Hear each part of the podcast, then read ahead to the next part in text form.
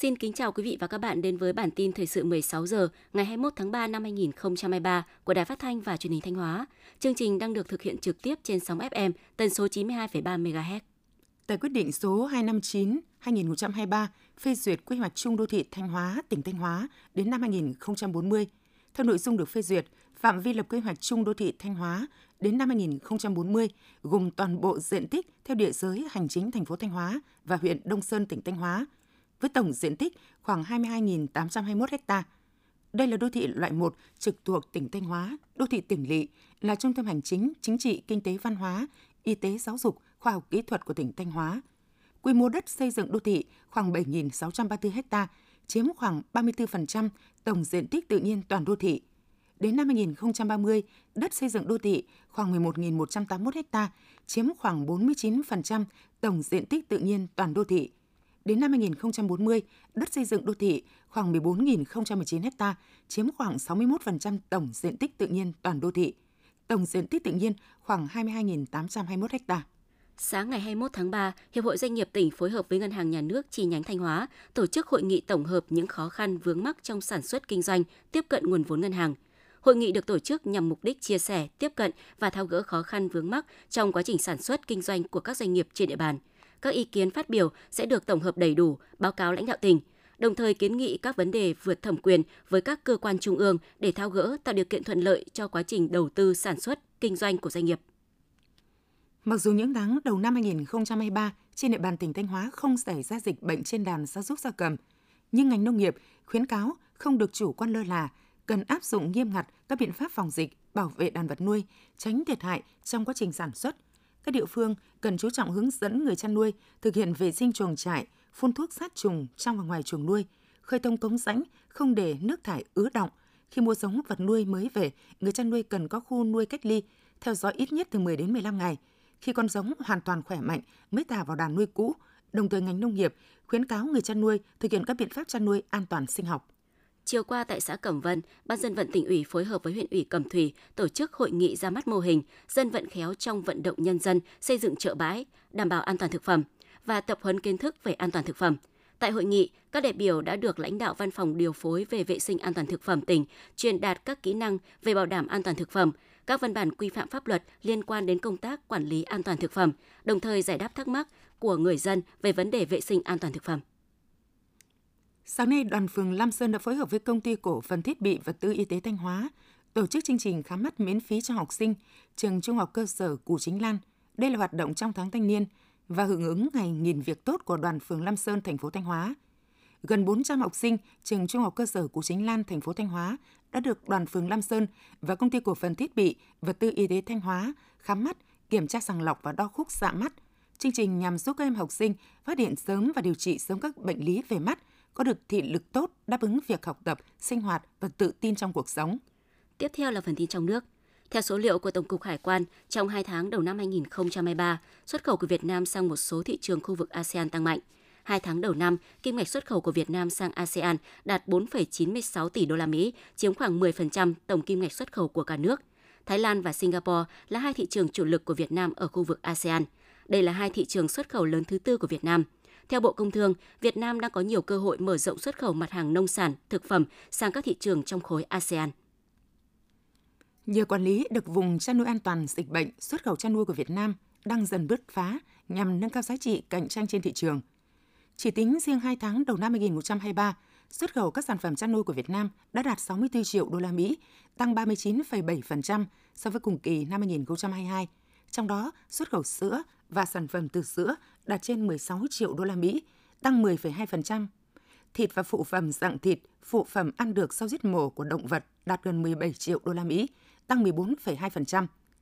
Để ngành chăn nuôi tiếp tục phát triển theo hướng bền vững, hướng tới mục tiêu xuất khẩu, phấn đấu đến năm 2030, cả nước có thêm ít nhất 30 vùng cấp huyện, cấp tỉnh chăn nuôi gia cầm, lợn, trâu, bò an toàn dịch bệnh theo tiêu chuẩn của Tổ chức Thú y Thế giới.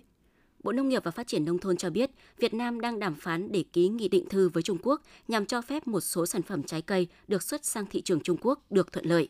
Hiện Việt Nam có 16 mặt hàng thực vật đang xuất khẩu sang Trung Quốc, gồm chuối, sầu riêng, măng cụt, thạch đen, cám gạo, gạo, khoai lang, dưa hấu, thanh long, xoài, mít, nhãn, vải, chôm chôm, ớt, chanh leo. trong đó 7 sản phẩm đã có nghị định thư. Trung Quốc không chỉ là thị trường truyền thống mà còn là thị trường đầy tiềm năng với trái cây Việt Nam, dư địa tại thị trường này rất lớn. Sáng ngày 21 tháng 3, Trung tâm đăng kiểm xe cơ giới 2915D ở huyện Thường Tín được hoạt động trở lại với một dây chuyền đáp ứng nhu cầu đăng kiểm xe cơ giới của người dân. Được biết, Cục Đăng kiểm Việt Nam đã huy động một đăng kiểm viên bậc cao từ Bắc Ninh và hai kiểm định viên do quân đội tăng cường để giúp Trung tâm đăng kiểm xe cơ giới 2915D hoạt động trở lại sau gần 2 tháng đóng cửa. Theo ngành chức năng, tính đến ngày 20 tháng 3, Hà Nội chỉ có 16 đơn vị hoạt động với 20 dây chuyền, đáp ứng khoảng 30% nhu cầu đăng kiểm phương tiện của người dân. Hôm nay ngày 21 tháng 3 là Ngày Quốc tế về rừng. Chủ đề của Ngày Quốc tế về rừng năm 2023 là rừng và sức khỏe. Rừng giúp thanh lọc không khí và nguồn nước, cung cấp con người những dược liệu thiên nhiên quý giá. Bên cạnh đó, việc dành thời gian hòa mình vào rừng cây xanh sẽ giúp tăng cường hệ miễn dịch, giúp tâm trí con người thư giãn. Vì thế, bảo vệ rừng cũng chính là bảo vệ sức khỏe của con người. Rừng cũng đóng vai trò thiết yếu trong giảm đói nghèo và đạt được các thành tiệu trong mục tiêu phát triển bền vững. Trong năm học sắp tới, tất cả học sinh ở thành phố Hồ Chí Minh phải có mã định danh mới có thể làm thủ tục tuyển sinh vào lớp mẫu giáo 5 tuổi, lớp 1 và lớp 6. Theo Sở Giáo dục Đào tạo thành phố Hồ Chí Minh, nếu học sinh không có mã định danh thì không thể tham gia tuyển sinh đầu cấp. Tuy nhiên, hiện thành phố còn khoảng 3.000 học sinh chưa xác định được mã định danh. Trong đó có nhiều trường hợp cư trú tại thành phố nhưng không khai báo. Một số em còn chưa có giấy khai sinh. Cùng với sự hỗ trợ của lực lượng công an, dự kiến đầu tháng 5 năm 2023, tất cả học sinh thành phố Hồ Chí Minh sẽ có mã định danh. Bộ Khoa học và Công nghệ vừa công bố tiêu chuẩn quốc gia về phòng cháy chữa cháy, yêu cầu nhà và công trình bắt buộc các chủ đầu tư phải lắp đặt thiết bị cảnh báo cháy cục bộ. Thiết bị cảnh báo cháy cục bộ hay còn gọi là cảnh báo cháy sớm được kỳ vọng sẽ giúp phát hiện sớm những vụ cháy ở những ngôi nhà, công trình đô thị, khu kinh tế, khu cụm công nghiệp.